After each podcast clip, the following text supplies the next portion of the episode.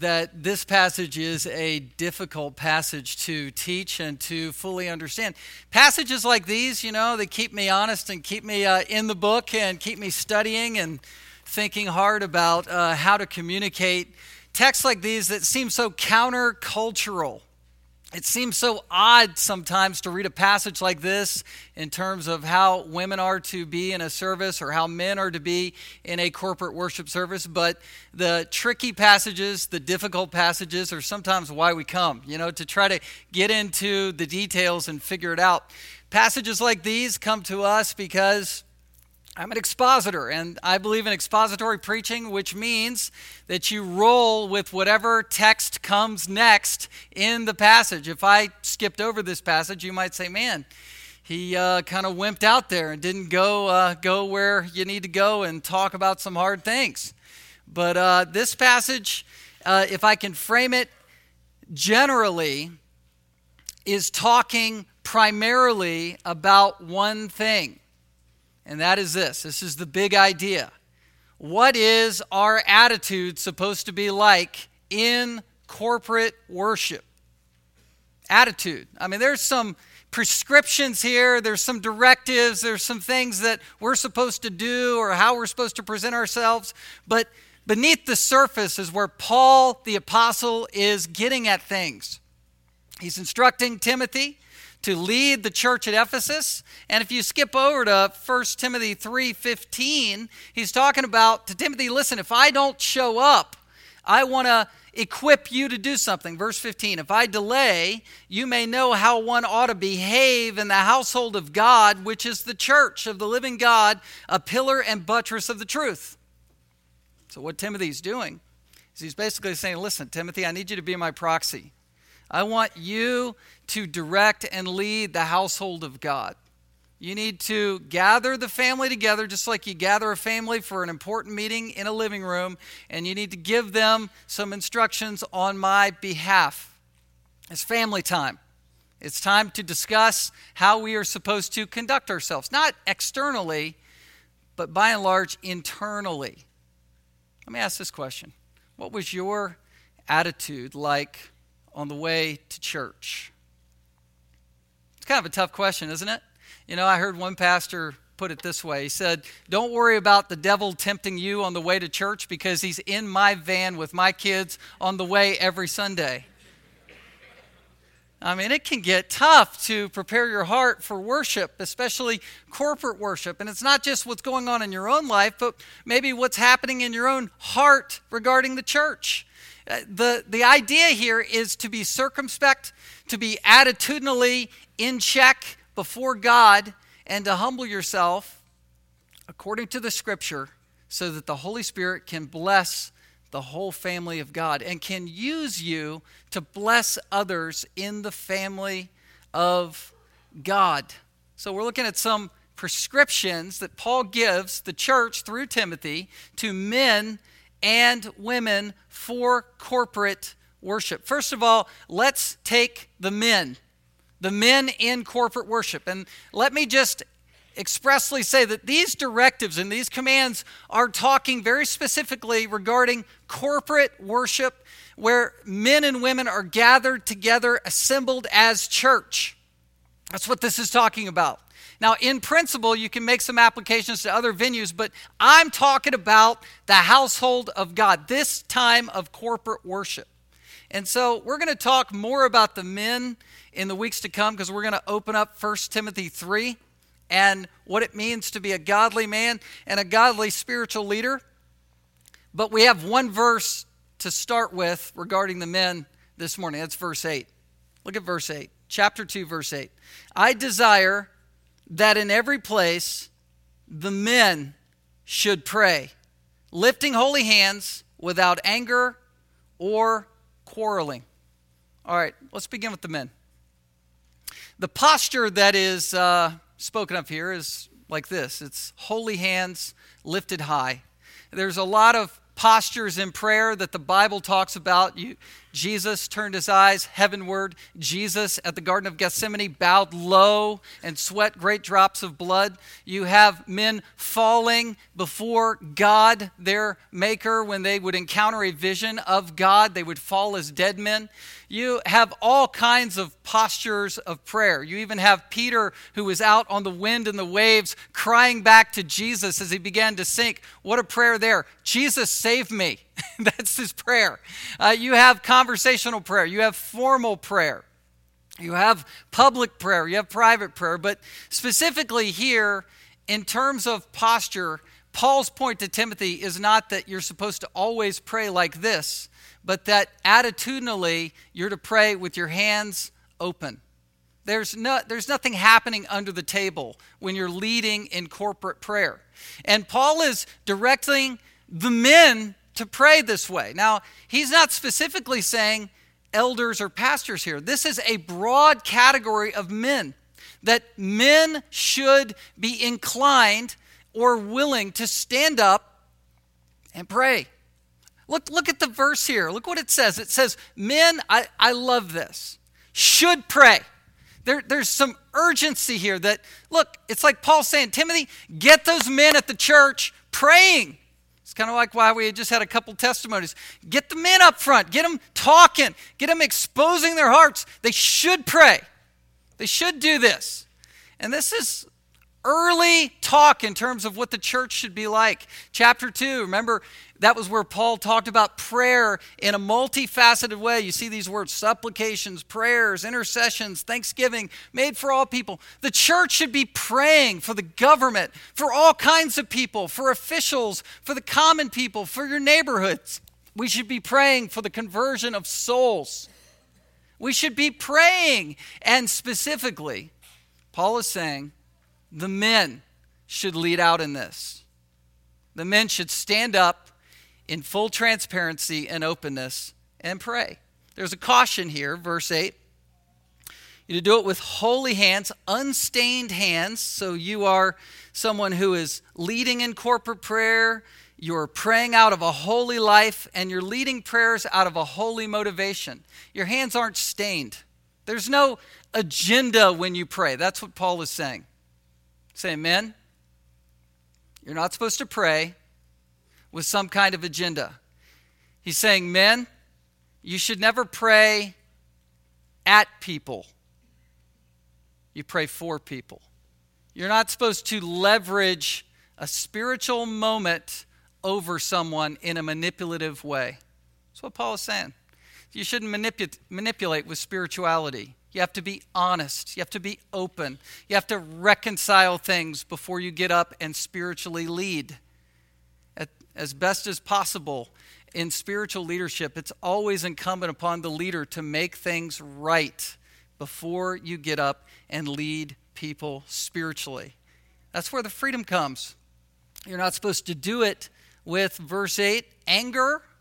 That's literally wrath in your heart or quarreling. And I think Paul is hitting on the temptation of men sometimes who are inclined to be fighters, who are inclined to, to win something, to achieve something, goal orientedness. He's saying, listen, that's not the disposition and the heart attitude that you should come with when you pray. You should pray with an open heart and hands above the table. One example of this, maybe the greatest example of someone praying here on earth, on behalf of other people is the Lord Jesus Christ on the cross with his hands open wide. He said, Father, forgive them, for they know not what they do. And that prayer was answered because later on, 3,000 Jews would be saved at Pentecost. Forgiveness came because of Jesus' open heartedness the ultimate purity of prayer was manifest in what Christ did. This is the example of spiritual leadership that should happen and be happening within the church. Men, it's, it's hard, isn't it, sometimes to speak publicly. And yet, we have to sometimes, and this is not just for the gifted teacher or for the elder or the pastor, this is for men. Sometimes we have to put ourselves out there in front of people and pray openly. Personally, at times it's very hard to pray publicly because you got a lot going on. You got a lot that you got to wrestle through and, and work on to get to a place where you're praying in an unstained way. But it's worth the work. Listen, men, listen. You should want to lead out spiritually in your home, at your little church, and at the corporate level. Corporate church, body level worship, whether in a home group or, or a, an upfront group here. And this, by the way, is not saying that women should not pray out loud in community group settings or other settings in the church. And, uh, you know, I think of the 120 women that were, uh, men and women that were assembled in the upper room. They were praying together out loud. It's just that there's an accent mark here on the men that they should move forward in spiritual leadership and be inclined to do that. Okay, enough on the men. We'll pick the men up next week. Um, but now we're going to move over to women in corporate worship. This is verses 9 through 15. Is everybody buckled up? Buckle your seatbelt. Everybody got their tomatoes ready. Anyway, no, here we go. All right. But, I mean, this is uh, because our culture influences how we think. This is an interesting one to dive into because it's pretty countercultural. Verse 9, likewise, means we're talking still in terms of the corporate worship setting. Likewise, also, that women should adorn themselves in respectable apparel with modesty and self control, not with braided hair and gold or pearls or costly attire, but with what is proper for women who profess godliness with all or with good works. The women the women are addressed in terms of a particular word that kind of opens up the idea here. Paul is talking about a woman's attitude as she comes to worship corporately. This is attitudinal at the core. Paul is talking in terms of the attitude of a woman's heart coming for worship. Now she's talking exter- uh, Paul is talking externally in terms of dress, but he's primarily talking in terms of the heart. And I picked this up with a word that's repeated in verse 9. The word respectable in the English Standard Version is the same word that's used as a verb for adorn. You see that in verse 9? Adorn themselves in respectable apparel.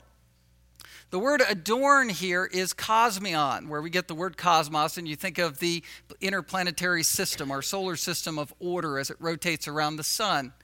Um, the idea is that as the cosmos are ordered, a woman in her heart is supposed to order it in such a way that she is exuding modesty and a, a respect for God and His Word as she comes to worship God. It's a humility of heart. It's a deliberate attitude to say, as I come into the body of Christ, I'm coming to worship my Heavenly Father.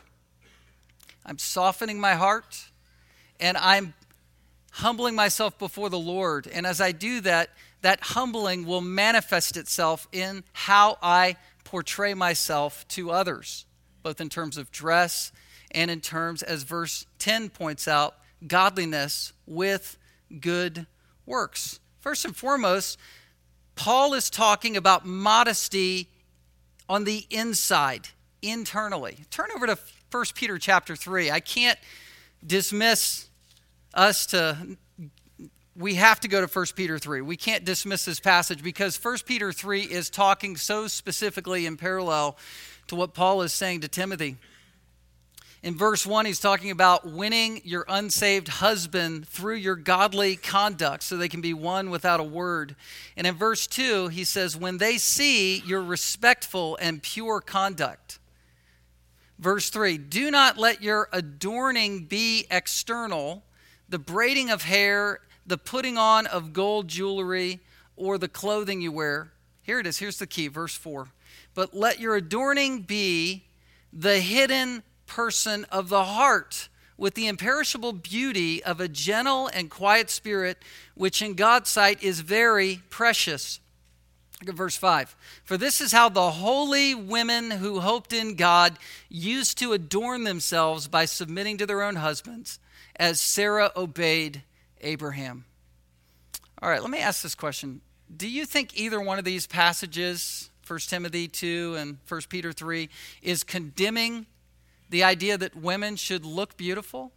No, we're, we, we are thankful for women to value beauty and for dressing themselves to look beautiful. This is part of what God says is the glory of a woman in Song of Solomon, chapter 1, it talks about jewelry being on the bride and how th- there are multiple necklaces and jewelry and gold and silver that are worn. You have the Queen of Sheba who arrayed herself in great beauty, and that's lauded in Scripture. You have women who were beautiful. You have Esther who won the beauty pageant in the story of Esther. Okay, she was the one who was chosen by the leader of the, the known world in that area at the time because she was beautiful. Beauty is not condemned. It's just the idea that you don't want to come to corporate worship and flaunt beauty in a way that distracts other people from worshiping God. That's the point. Uh, back then, uh, the specifics of chapter 2, back then people would braid and weave their hair in such a way that they would literally weave gold and jewelry in and through the hair to make a glittery effect that would be distracting to others as they were worshiping. And that's a cultural angle, but the principle of being modest is transcultural and principled in terms of the doctrine here the doctrine of corporate worship. You don't want to be a distraction. Men are triggered by sight, by seeing. David on the rooftop was triggered by sight, and we don't want to do that, right? Women, you don't want to do that to the men. You want to be part of the corporate community as we're worshiping God, not distracting other people in worship. When you think of women in Scripture, Sarah, who was mentioned. I mean, she was so beautiful that she was willing to go with a lie that she was Abraham's half sister so she wouldn't be taken into the harem, right? I mean, that is, that is serious. Sarah was beautiful. Even in her older age, she was beautiful. But what do we remember about Sarah? We remember that she was a woman filled with faith as she awaited her promised son, Isaac. You have others. You have Esther, who I mentioned. You have Ruth, who was very beautiful, the Moabitess, who went with God's people, who was married by Boaz and, or to Boaz. You have Lydia. We don't know anything about her, but that she was a saleswoman. You have the Proverbs 31 woman where again charm is deceitful beauty is vain. It doesn't mean she wasn't beautiful. It just means that that isn't the core of who she is. What matters is the inner person of the heart. That's what's primary before god and within the church. Women are honored for their heart and their life. Think of Euodia and Syntyche even in philippians that we talked about earlier earlier a few weeks ago. They were fellow workers in gospel work. Priscilla, who with her husband Aquila was counseling strongly to Apollos to learn the end of the story regarding Christ. And literally, Priscilla was used to correct a great preacher in the times of the early church. The gospel has given women equality in terms of their spirituality. I, I want to just point this out because we're talking about such a sensitive passage. Turn over to Galatians chapter 3, 28. Verse 28 There is neither Jew nor Greek, there is neither slave nor free, there is no male and female, for you are all one in Christ Jesus. And if you are Christ, then you are Abraham's offspring, heirs according to the promise. Women in the early church were not elevated or exalted culturally.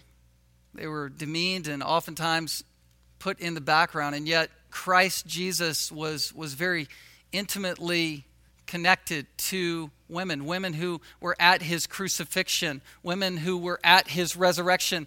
The women were the first to herald the fact that Jesus had risen from the dead. Jesus honored women. Guess what? Jesus made women. Do you understand this? I mean, of course, he honored his creation. Women are made in the image of God, women are beautifully made by God. They're not to be demeaned. You women are not to be put down. You are not to be underestimated in terms of your spirituality and your very, very necessary input and vital ministry within the corporate body. But there is a warning here. Look, men are different than women by design, and men are triggered by sight. So, women, let's sublimate any sort of opulence or or flashiness on Sunday morning. And that comes from the heart. I'm not going to in any way make some list in our minds, um, either concrete or theoretical, in terms of what's appropriate or not appropriate in terms of dress on Sunday morning. Because at the core, it's the attitude of the heart. You just want to be respectable for God, you want to be modest, you want to be humble, and guess what's going to happen? If that's your heart attitude, you're going to make the right choices in terms of what you wear. It's going to be different in different cultures, different places. I don't guess we have to worry about this too much when it's uh, 10 below. But, you know, because you're just trying to be warm. But, but in terms of this text, it's, it's the attitude of the heart. It's adorned with modest, modesty internally and then adorned with modesty externally. Preparing for corporate worship and then participating in corporate worship. Move to verse 11. Let a woman learn quietly with all submissiveness. I got to tell you, let's stop there. In the original language, it is that strong and that dogmatic. But let me just give a release valve. All of you, if I was sitting where you're sitting, all of you should come with this heart attitude in mind. We should all be submitting ourselves to God's word. It's not a submission to me. I just want to be an instrument. I want to be like a straw that the Word of God is passing through. I want the clarity of God's Word to be shining brightly in your hearts as we open it up together. It's not about being submissive to me, it's being submissive to the authority of the Word of God. That's why we have um, a piece of furniture like this. Um, it's, it's to symbolize as a desk a place to hold God's word because in our hearts we're reverencing the truth because we want God to speak to us through the word that He's given to us. So, first of all, there's participating in corporate worship that is learning with humility. Let me say this the women were directed to learn. Why? Just so they could learn and then forget about what they learned? Were you supposed to just kind of check your mind at the door and say, oh, I'm learning, I'm, I'm attitudinally correct, and then I come and go? No. Guess why you're supposed to learn? You're supposed to learn so that you can teach other people what you learned. The Great Commission, where Jesus said, Look, go out into all the world. That's not just the men that are supposed to do that. The women are supposed to teach all that Christ commanded. You're supposed to be a teacher. Now, some of you women will have the gift of teaching and you'll, you'll feel compelled, I must teach. And the gift lists are not gender specified. 1 Corinthians 12 through 14, other places, the gift of teaching goes to men and women. And some of you have that gift. But listen, all of you women are supposed to be thinking in terms of learning so that you can communicate truth. Now, you say, well, where can I communicate it? Well, just according to this passage, not up front in the pulpit as like an elder or a pastor or a preacher, but you're to communicate in a variety of other venues. Here's one venue where I've seen women powerfully used in the body of Christ. Very similarly to how Aquila and Priscilla, husband and wife team, communicated God's word powerfully to Apollos in a corrective, admonition oriented way. That's in counseling. There's all kinds of private counseling or small group counseling where you can give your heart and give the Word of God, and where you must know the truth and you must know doctrine to be able to do that. I've been in counseling ses- sessions where I've co counseled with Judy, my wife, and she is such a good, clear counselor that I've I just sort of set back and let her roll. I'm not just bragging on my wife, but I'm bragging on my wife. I mean, it's just, I'm bragging on what you women can do if you are learning to teach. You, you take in so you can give out. Look over at Titus 2. Titus 2. Look at this. Verse 3 Older women likewise are to be reverent in behavior. Very similar instruction 1 Timothy 2. Older women likewise are to be reverent in behavior, not slanderers or slaves to much wine. They are to teach what is good. There it is. Older women, this isn't specific to a, a gifting. This is just women in general. You should expect that you're going to teach something. And so train the young women to love their husbands and children, to be self controlled, pure, working at home, kind, and submissive to their own husbands, that the word of God may not be reviled. Let me just say something to you, women, from this text. I think sometimes, you know, uh, women, you might read a text like this and say, okay, it's really kind of narrow and limited, even in terms of the content of what I'm about to teach or whatever. No, you've got to know sound doctrine. You've got to know the gospel. You've got to know the whole counsel of God's word to be able to do this. Let me tell you why. Marriages are constantly breaking apart. I mean, many of you have suffered through that tragedy, that catastrophe in your life. No matter if it was, you know, you're completely in the right and your spouse was completely in the wrong, or however it was, it hurt deeply. It hurts kids, it hurts families. It's hard, okay? It's what some of you have gone through. And whether you've gone through it or not, older women are put in place in the body of Christ to save marriages. That's what this says to save marriages.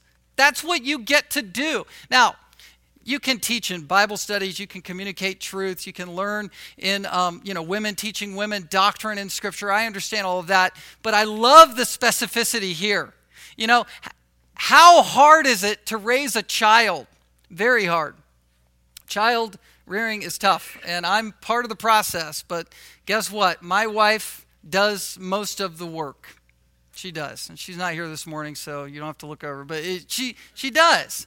She does the lion's share of the work. She, she reaches my children's hearts. And it's hard work, and it's exhausting, and it's depleting.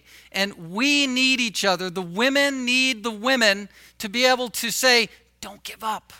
Don't quit on your child. Keep going. Don't give up on your husband. I know he's how he is, but Stick it out. Where does that kind of power come from? It comes from learning the scripture and being strong enough to be able to reach into the life of another person with the Bible. You say, well, yeah, but I've gone through a divorce. I've gone through a difficult time. That's all the more reason to comfort others who have either who are either going through a divorce or on the precipice of it, where you just give your life and you give your heart you say, but I'm not qualified. Yeah, but your qualification is the word of the living God. Okay? This is not talking about a role or office here. This is talking about women. If you're a woman, you have the Holy Spirit and you have the Word of God, you need to be getting about the business of teaching. And we men are very thankful when a, a woman speaks into the life of our wife or spouse and says something that we can't say to her and it helps the marriage, right? I mean, this is an incredible ministry of the Word of God. So, where was I? Verse 11. Let a woman learn quietly. Quietly, that word is kind of a unfortunate translation. The word quietly here, it means peaceful. It's not specifically saying that you can't talk in church. Like if I say something and you go, hey, you know, what do you think about this? Or that's not sin to do that. I'm not bothered by that. That's not a problem. You're, we're, we're supposed to sing out loudly. We're supposed to give testimonies, um, uh, special music, uh, you know, announcements, men and women are supposed to talk in church. It's fine to do that. What Paul is shutting down here is the idea that a woman is standing up and creating a problem as an outburst or, or wanting uh, an inappropriate venue of authority from the pulpit. That's what he's saying. He's saying just keep things peaceful in the church and come with an attitude of submissiveness to learn. Uh, the same word for peaceful is used in verse 2, where we're to pray for our leaders that we may lead a peaceful and quiet life. Same language here. It's not talking about some sort of gag order on women in the church. But there is an emphasis here, and I can't let this go. Verse 11, with all submissiveness. You know, men and women, we should come trusting God by faith that He's going to speak through broken vessels who stand up and preach because it's the Word. And Hebrews 13, 17, to obey leaders with all submissiveness so that the leadership can lead with joy. That kind of heart attitude is for men and women, but specifically, Paul is talking to the women.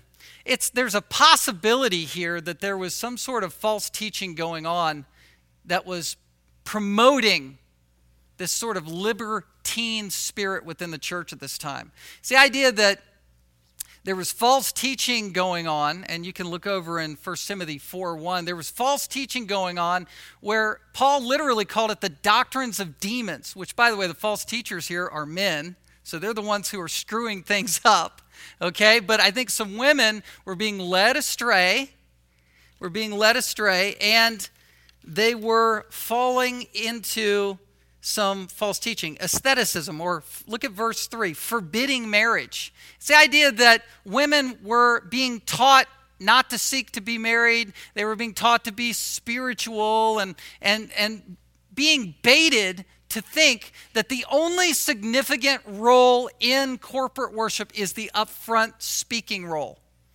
It's very possible. Look at chapter 5, chapter 5, verse 14. Again, the devil is mentioned in the false teaching that was going on. Verse 12 of chapter 5, there was a condemnation there, where verse 13, besides that, he says, they learned to be idlers. These are women who were single, who were widows, but they were younger than 60. And so they had time on their hands. And it says that they were gossips and busybodies. They need to be encouraged not to be that in verse 14. He says, So I would have younger widows marry, bear children, manage their households, and give the adversary no occasion for slander. Look at verse 15. For some have already strayed after Satan. There were some women who were being targeted to say, listen, I'm not going to think about marriage. I'm not going to think about raising kids. I'm not going to think about sort of normal life as a woman. I'm going to think about what powerful position I should have. And Paul is confronting this. All right. So, again, participating in corporate worship, learning with humility, listening, not teaching. And what I mean is teaching in the public assembly and then following, not leading. Listen, the reason I put that in here is that when men stand up and lead from the Word of God, it's a very, very humbling thing to do. It's a very weighty position to be in. James 3 says, Let not many of you become teachers, because you will incur a stricter judgment. 1 Timothy 4, verse 6 is where Paul told Timothy, command and teach these things. This is a position of command authority where you are humble before the Lord God. Look at 2 Timothy 4, verse 12. This is the significance of what's going on here. Verse 2 Preach the word, be ready in season and out of season, reprove, rebuke, and exhort with great patience and teaching. You know, women, I think it's important to understand that the pulpit ministry is for preachers, it's for elders, it's for leadership. Not every man is to preach the Word of God. And for women, they are not to preach the Word of God. Now, how can I say this? Well, I say this because it's rooted in the nature and design of how men and women were created. it's rooted in the creative order. Turn over to 1 Corinthians chapter 11. Paul was bringing up a very similar discussion within Corinth as they were mishandling and misusing the gifts in the early church. If you look at 1 Corinthians 11, look at this, verse 2. Now I command you because you remember me in everything and maintain the traditions, even as I have delivered them to you. But I want you to understand that the head of every man is Christ, the head of a wife is her husband, and the head of Christ is God. What Paul does here when he's talking about men and women and their roles in the corporate assembly is he says, listen, submission is not something that is a product of sin. Submission is foundationally found in the Godhead itself. Guess what? God the Father, God the Son, and God the Holy Spirit. Three persons, one God, co essential together. God the Father, God the Son, and God the Holy Spirit are all essentially God. And yet, manifest within the Trinity from before time began for all of eternity, you have the Son submitting to the Father and the Holy Spirit promoting Christ in a submissive way. You have submission and subordination within the very Godhead itself. Submission is everywhere. It's not just gender specified, by the way. I submit and we submit to governing authorities. I submit to the eldership here at the church.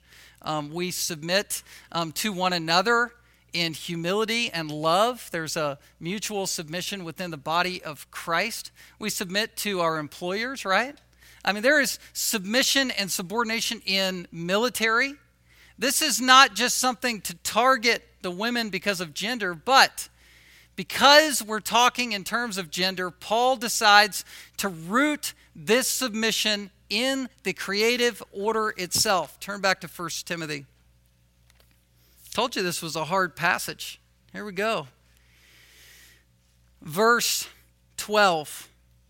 I do not permit a woman to teach or to exercise authority over a man. Rather, she is to remain quiet, again, to remain peaceable. And what Paul is doing here is he's, he's paralleling the teaching of the Word of God with exercising authority. In other words, if you're teaching the doctrine of Scripture, that is an authoritative church leadership role that women are not permitted to do. This is for the men. It's put as a package here. Why? Why is this not a cultural issue? Why is this not an effect of sin that it had to be this way? It's because it goes back to the very beginning of the first man and the first woman, verse 13. For Adam was formed first, then Eve. As one person put it, um, there was no confusion in the garden for who was to run the garden when Adam was formed, and then Eve was formed to help him do that leadership and handling and oversight of the garden. There was no confusion there. Adam was formed first, and he was formed to be the leader. Now, what does that mean? Does that mean women are chopped liver or, or not, not you know able to handle responsibilities? Well again this is talking in terms of the church. There are women who are responsible for all kinds of things in the business world and even the governing world and other um, scenarios. And i'm not talking about those positions. I'm just talking in terms of the application of creation to corporate worship within the church. And that's what paul's dealing with here. Adam was formed first then eve. There was a creative order there's something beautiful in this, and I got to appeal to Matthew Henry, the great Puritan preacher, what he said about this. He said, and listen, the woman was not made out of man's head to rule over him, nor out of his feet to be trampled upon by him, but out of his side to be equal with him and near his heart to be loved. Listen, just because the man is to lead out in the dance doesn't mean there isn't something very beautiful as the man and woman dance together. It's the idea. There's a beauty in creative design, and it begins with the creative order. We move on here. Verse 14 And Adam was not deceived, but the woman was deceived and became a transgressor. Now, to open this verse up, we need to go back to Genesis 3. Turn to Genesis 3.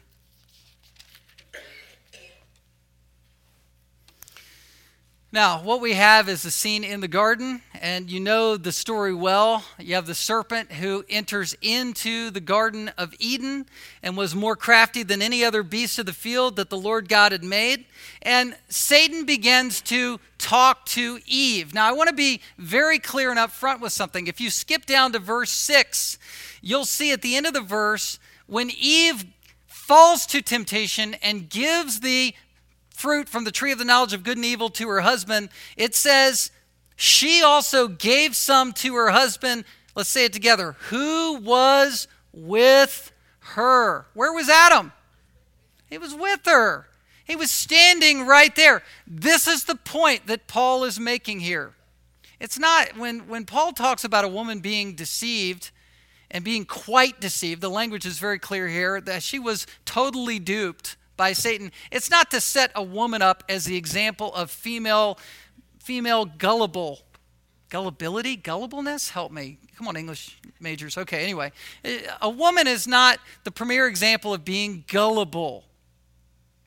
It's that when Adam did not lead and was passively standing by, Eve was in a position of leadership which made them utterly vulnerable to being deceived. It's vulnerability. We're not talking about a female's aptitude to think or to understand things or to discern. Otherwise, women would not be allowed to teach doctrine. And Titus 2 is very clear that women are to teach doctrine. Women are to learn so that they can teach. The men in 1st and 2nd Timothy are the ones who are deceiving the flock as false teachers. So we're not picking on the women in terms of aptitude or the ability to discern truth. Women are co equal heirs and they are made spiritually to be able to discern. However, when the woman was not functioning within her divinely designed role in this scenario. She left and came out from under the protection, and the husband, Adam, abdicated his role to protect. And suddenly there became extreme vulnerability where the woman became deceived. Now, any man or any woman can be deceived by Satan and by the world, by his or her flesh but there is something explicitly stated here in paralleling what Paul is telling Timothy and what we read in Genesis 3 to see that a woman may, was more vulnerable and that the fall took place because she was out from under the headship of her husband in that situation. Satan basically tempted Eve to doubt God verse 1 Did God actually say, You shall not eat of any tree in the garden? The woman said to the serpent, We may eat of the tree, the fruit of the trees in the garden. And God, but God said, You shall not eat of the fruit of the tree that is in the midst of the garden, neither shall you touch it, lest you die. But the serpent said to the woman, You sh- will not surely die. For God knows that when you eat of it, your eyes will be opened and you will be like God, knowing good and evil. Guess what? The woman is talking with the devil and she is baited to believe that she's being ripped off by God. And then she becomes enticed, as the next verse shows, by the lust of the flesh, the lust of the eyes, and the boastful pride of life. Satan used the same temptation tactics against a man who is Jesus Christ, right? Hey, you know, turn these stones to bread. Throw yourself, you know, or, or you can have all the kingdoms of the world if you'll bow down. Throw yourself off the pinnacle of the temple. It's the lust of the flesh, the lust of the eyes, the boastful pride of life. You know, you can be God. And Jesus is saying, Be gone, Satan. I worship the true God. And Jesus himself was very God. And so it was ridiculous for him to even think that he would fall. But Eve did fall. And there was a vulnerability there because the man became passive and abdicated his role and responsibility to lead and the woman took the reins in that spiritual moment in a position she should not have had, and she fell. You know, another situation where a man fell in the same way is David. We don't have time, but if we were to look at 1 Samuel chapter 11, it says that David, who was the king at this point in the story, the Old Testament account, when all the men were going off to war, he didn't go, as kings often go. And it's explicit about that in 1 Samuel 11, verse 1. He, as a king, was supposed to go off to war, but instead he abdicated his leadership responsibilities, was on the roof, spying on Bathsheba, lust of the flesh, lust of the eyes, boastful pride of life. He fell. He was not functioning in appropriate submission to his office and to his role. It's the same kind of situation here. How do we know that the woman was quite deceived? Well, when God came into the garden and confronted man and the woman, look at verse 13 of chapter 3. Then the Lord God said to the woman, What is this that you have done? The woman said, The serpent deceived me and I ate. She knew that she had been deceived. She had been completely deceived. That's what Paul is pointing out here. You weren't functioning in your proper role and you made things vulnerable and you became completely deceived. Verse 12, what did the man what happened with the man? Was he deceived? It says, The man said, The woman you gave to be with me, she gave me the fruit of the tree and I ate. Now, there was some sort of self deception going on in Adam's heart, but Paul's point in 1 Timothy 2 is that the man sinned willingly. It's like Eve is, Eve is kind of rationalizing things away. Yeah, I can be like God, and God's duped me, and He's withholding for me, and so I'm going to buy the lie and I'm going to eat. The man is going, This is trouble, but I, you know, I have no will to put any stop to this, and this is my wife, and I'm just going to passively sin and follow her now and, and eat. And then the whole of humanity is plunged into sin. Romans 5 doesn't lay the blame at Eve's feet, but Adam's feet. 1 Corinthians 15, same thing. It's because of one man, Adam, that mankind was plunged into sin. You are born a sinner because of the man's passivity. And so it, we dare not have that in the church. If there's one place where men need to lead, out and stand up and transparently pray and give their hearts and do the appropriate soul searching that it takes to lead, it's in the local church. If there's one place that women need to feed alongside of their husbands, feeding in the Word of God, it's in the church. Let me say a word to uh, those of you who are divorced or those of you who are single, listen, there are all kinds of different freedoms and scenarios that come to you when you are unencumbered by a family or by a spouse. But the temptations are the same in terms of the lust of the flesh, the lust of the eyes, and the boastful pride of life. And the humility needs to be the same in all cases. You know who's single in the passage of First Timothy? Paul is. Paul's a single man giving these prescriptions in terms of primarily men who are married and women who are married. And that leads us to our final verse that we're going to open up in 1 Timothy. Up, we've we've run out of time. We can't we can't look through verse 15. No, just kidding. We got to. I'm not coming back to this. So here we go. Um, so, verse 14 Adam was not deceived, the woman was deceived and became a transgressor. Verse 15 Yet she will be saved through childbearing if they continue in faith and love and holiness with self control. Now, look, this is a very debated verse. It's uh, you know used in many different ways and um, interpreted and applied many different ways. Um, one of which is to say that this is talking about Eve and how Eve brings salvation through childbearing. In other words, Genesis 3:15 is the proto evangelion. It's the, the first gospel message in the Bible. And it's the idea that she is going to provide children that will eventuate in the coming of the Messiah. And it's true, there's something very special to the fact that Jesus, when he came, he had a physical earthly mom, but he didn't have a physical earthly dad. He had Joseph as his dad, but he literally was in the womb of Mary. So there's something powerful there in terms of the promise that Jesus was going to come through a woman. Galatians 4 talks about that as well. However, I don't think that's what this is talking about.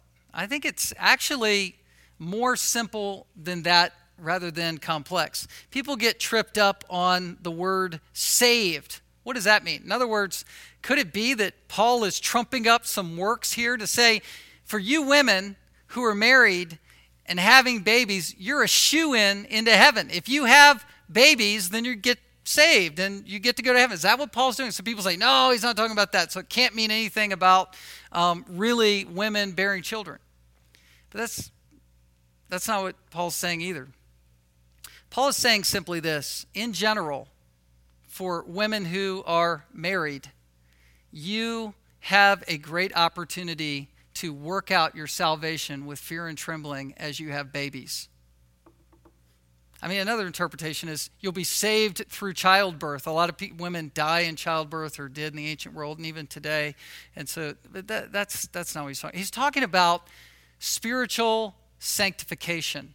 The word sozo here for salvation is talking about salvation in terms of look, you're saved in the past, you're being saved through the present, and then ultimately in the future, you're going to cross a line and finish line and go into glory. Final salvation. And what Paul is saying here, he's talking in terms of perseverance. You see that word, verse 15? If they continue, he's saying, look, if you continue in faith and love, if you're progressing in your fighting of the good fight of faith, then as you raise children, as you have children, as you raise children, as you as you nurse children, as you wake up in the middle of the night, and I tell you, even though I wasn't the mom with twins, waking up in the middle of the night, you know, with babies and being on duty, there is something very spiritually hard about that in terms of your attitude, in terms of your sacrifice, in terms of raising children. It's very, very hard. And I'm just the dude.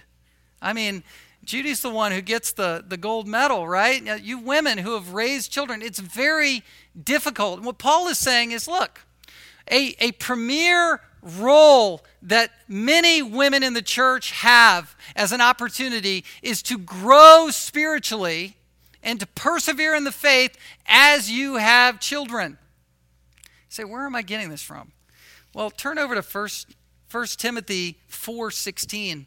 This is talking about the role of a shepherd. Paul says, Timothy, look, keep close watch on yourself and on your teaching. Persist in this. It's another perseverance. Keep going in the Christian life. Persist in this, for by doing so, you will, same word, save both yourself and your hearers. Is Paul talking about work salvation? No. He's saying as you progress in your salvation, as you keep going, as you keep running the marathon as a pastor, as you do that, that is going to help your flock to keep growing and keep persevering and keep going all the way until glory. You lead by example. If you live the Christian life, it will be an example to help other people live the Christian life.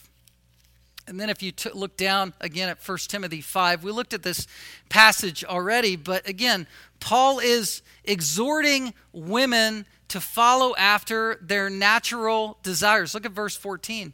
He's, so I would have younger widows, basically younger single women, bear children, manage their households, and give the adversary no occasion for slander. It's the same command.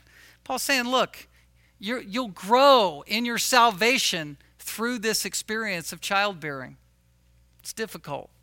It's difficult. I used to watch that show 24 with Jack Bauer during the time when I was, um, you know, forgive me for that. It's all right. Anyway, but I was watching that, you know, when we had twins, and I used to think, you know, because I would be up all night. It was like a salami shop, wrapping one baby up, giving it to Judy, and then wrap the other one up, you know, and what, you know, I was out of my head. And I used to think, I want to trade my life that I'm living now with Jack. I want to be Jack Bauer. At least, you know, he gets to have a shower. I don't know. I mean, it's like, wow, it's hard, you know? The burden of, of child rearing is tough, but it comes very, becomes very redemptive for women. Look at this, verse 15. If they continue in faith and love, if it's, if it's done from an attitude of the heart, where you're raising children in terms of your love for the Lord in holiness and self control. So that's, that's my take on what that very complicated interpretation is. You know, again, where I started was this is a passage that talks about what we do and prescriptions and corporate worship, but really this is a passage passage that speaks to our attitude as we gather together. We are called to be humble as we gather as the family of God, whether you're a man, a woman, single, married, old, young. We're called to be the body of Christ and to, and to attitudinally come under the teaching of Scripture. May we all do that, being transformed from the inside out by the gospel. Let's pray. Father, we thank you for our time together. Thank you that we can gather.